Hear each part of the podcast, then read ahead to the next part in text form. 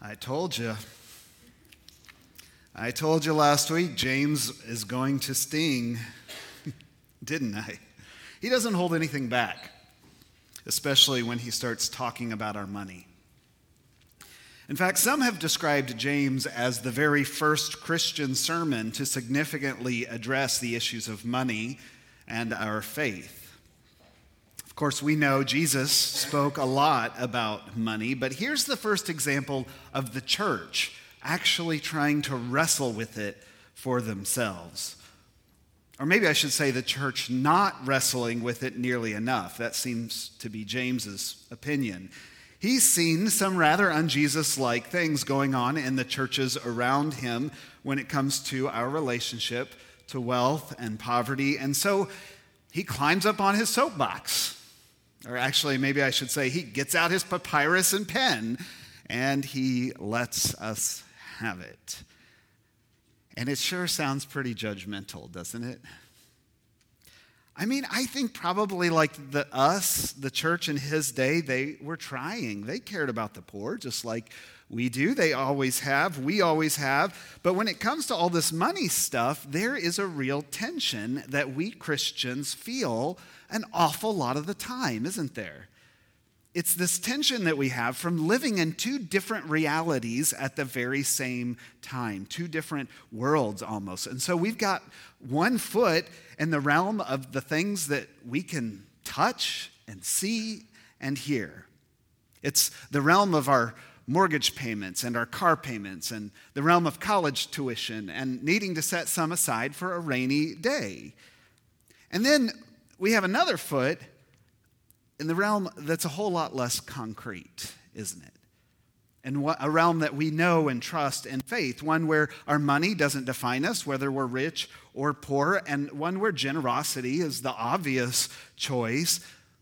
It's the realm where Jesus says we lose our life if we try to cling to it, but we will find our life if we'll let go of it. You and I, we know these two realms, right? One realm and its messages and its goals we live in Monday through Saturday, week after week. And then there's this other realm that we remember and we try to hear again as we gather on Sundays. And the thing is, we live in both.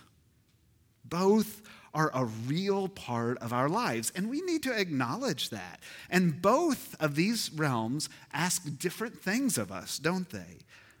And so often, they have a way of competing and rubbing up against each other. And so there's this tension that we feel, a tension that we live with, a tension of which of these are primary for us and which of them are secondary, a tension of how much of my life am I going to live into this and how much of my life am I going to invest in this, a tension of which of these two realms will I ultimately pledge allegiance to. I mean, if we're really honest with ourselves, then we have to admit, I think, that our loyalty to each of these two realms keeps shifting back and forth all the time. It's sort of in this constant flux for us. You lean into one, but then you lean back out, and it shifts a bit, and then you start leaning into another, and then you start leaning back, and then you're doing the hokey pokey, and you get all turned about. It's a bit dizzying, isn't it? This tension we have between our money and our faith. And I think, you know, that tension that we have, it gets even harder for us when we are reminded that we are Christians living in the wealthiest nation, really, in human history. and unlike the Christians that James was writing to, unlike the early church, we are living in a nation where we at least have some say in what our nation does or does not do with money. Unlike the early church living under Roman rule, we, the people, are the government we, the people, including all of us, but not just us, but including us who follow Jesus, we, the people, at least have some influence over what our nation does and doesn't do to set the rules of the economic game, the rules that can help or can hurt the poor. Both the poor among us here in our land, but even the poor in our global community, which is why I can't help but think that we, you and I, are the rich that James is writing to. I, I don't want to admit that to myself, but I, I can't help but avoid it either. In a world of so much need and poverty and hunger, we are the rich. And when we face that, it often has a way of adding up to a whole lot of guilt and not a lot of answers for us, doesn't it? And feeling pretty frustrated and flustered in this hokey pokey that we keep getting all turned about in. Now, I think there's a great temptation for us when we feel all of that tension that we're struggling with. There's a temptation for us to try to resolve that tension in some pretty simple ways because we want to do something, right? And, and one of those ways is to actually spiritualize our response to all this. We didn't read this part, but if we kept going in chapter 2, verses 15 through 17, James actually calls the church out on that exact tendency. He says, If your brother or sister is naked and lacks daily food, and one of you says, Go in peace, keep warm, and eat your fill. It would have been like a prayer or a blessing. Go in peace. And yet you do not supply their bodily needs. What good is that? So faith by itself, if it has not works, is dead, James says. It's James' way, I think, of saying praying by itself, offering our blessings and encouragement and well wishes to the poor isn't quite going to cut it. And we do that sometimes, don't we? I know I do. I let my conscience off the hook with a few prayers, but don't actually do something that changes the situation of the poor. I mean, yeah, prayers and blessings, they are important, but alone, they're not quite enough. Alone, sometimes they become more about making me feel good than changing the actual situation for the poor. And James says to me, that's dead faith. And yeah, that kind of stings. And unfortunately, James doesn't stop there because that's not the only sort of superficial way that we try to resolve this deep tension we feel in our desire to be generous and yet our struggle to know how. Sometimes I think we do that by purchasing some canned food goods just a few times a year to support our local food pantry, and that makes us feel a little bit better. At least we're doing something, right? It helps me sleep at night. And Yes, just like prayers and blessings, that's good to do. We need to do that. Please hear me. We do need to be praying for the poor and blessing the poor with our words, and we do need to be giving to food pantries and to charities, but alone, it often doesn't actually change the situation for the poor. And so James doesn't let us off the hook here either. We heard just a moment ago in chapter 5 starting in verse 4, where James writes, Listen, the wages of the laborers who mow your fields. They cry out, and the cries of the harvesters have reached the ears of the Lord of hosts. You notice he's not saying the food pantries are crying out because they need your donations. No, the wages of the laborers who mow your fields and harvest your crops are crying out. The wages of the laborers, he writes are crying out, and their cries have reached the ears of God. It's actually really reminiscent of Exodus chapter 3 when the Hebrew people, the children of Abraham, they're slaving away in Egypt, building what was at that time the greatest economic and military power the world had ever seen. Slaving away in Egypt, building all of that wealth. The cries of the Hebrew people their cries reached the ears of God. And so in Exodus chapter 3, verse 7, God says to Moses, when Moses is at the burning bush, you remember that story, God says, I have heard their cries on account of their taskmaster. James, he knows his Jewish audience. They know that story backwards and forwards. So when he says that, he is hinting. He's hinting that we who are rich have become the taskmasters. The wages of the laborers are crying out and they have reached the ears of God. And here's the thing here's the thing that's so dang hard. It's not just true of the laborers back in the first century, it's still true of the poor who labor today. In that same book that Ellie was reading from just a moment ago, the author points out to some studies that show that in our nation today, work alone is not a way out of poverty.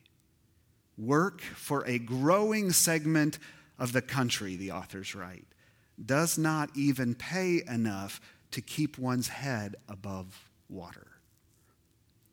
Then they point out that even education alone, education can make a huge difference, but it doesn't always solve the problems either. Here in the U.S., there are 3.3 million college graduates who not only live in what you and I would consider poverty, but what the federal government calls poverty, which is quite deep poverty. 3.3 million college graduates.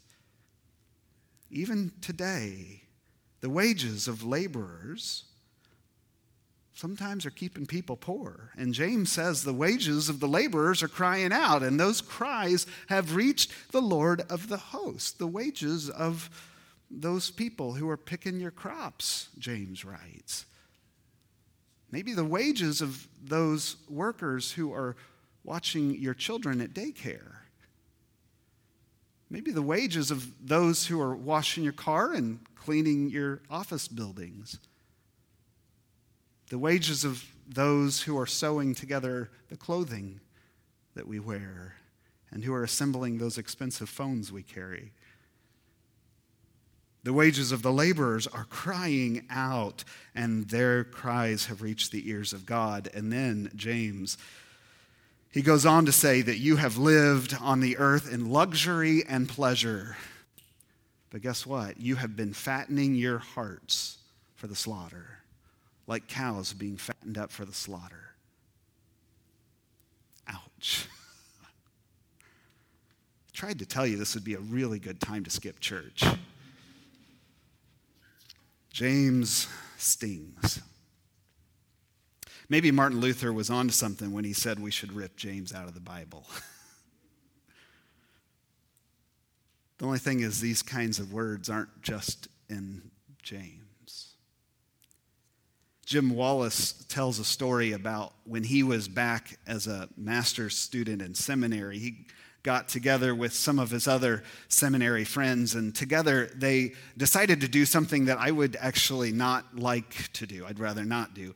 He and his friends in seminary, they decided to find every verse in the Bible that addressed the poor and social justice for the poor. And guess what? They found thousands one out of every 10 verses in three of the Gospels. In the Gospel of Luke, it was one out of every seven verses. Then they started thinking about the churches that they had grown up in and trying to remember if they had ever even heard a sermon on the poor in particular, and they couldn't remember a single sermon. And so they decided to see what kind of Christianity that actually left them with a Christianity that ignores all those portions of the Bible. And so one of his friends grabbed an old Bible and just started cutting out every little passage that dealt with the poor. And guess what? It wasn't just James. And it wasn't just Jesus either. In fact, huge portions of the Psalms were gone. Most of the prophets were gone. In fact, that old Bible ended up so full of holes it couldn't hardly hold together. I guess that's what our faith is when it ignores the lived reality of the poor. It becomes a Christianity so full of holes, we can't hardly hold it together. Which means ripping James out isn't really going to help us. In fact, I, I started to wonder this week if perhaps James, as painful as he is, is actually a gift to us as we shift back and forth between these two realms that we struggle to live in the realm of our own practical concerns and, and the spiritual realm that sends, tends to turn some of those things on its head. Maybe James is a gift as we're trying to stay centered and as we get kind of turned around along the way because James keeps going to push us back into the dance of generosity. A generosity that yes, cares enough to pray and bless the poor. And a generosity that, yes, asks us to donate and to help feed the poor, but a generosity that doesn't stop there either. James keeps turning us around to face the ongoing lived reality of the poor until our generation or generosity is willing to change the situation of the poor. It's willing to change the economic rules of the game that the poor keep finding themselves trapped in. Because James knows and wants to remind us that the church, the church, just like Moses at the burning bush, the church has been given a terribly hard and yet holy calling just like Moses was, a calling to face down every Pharaoh and demand that the way things have been gets all shaken about. Amen.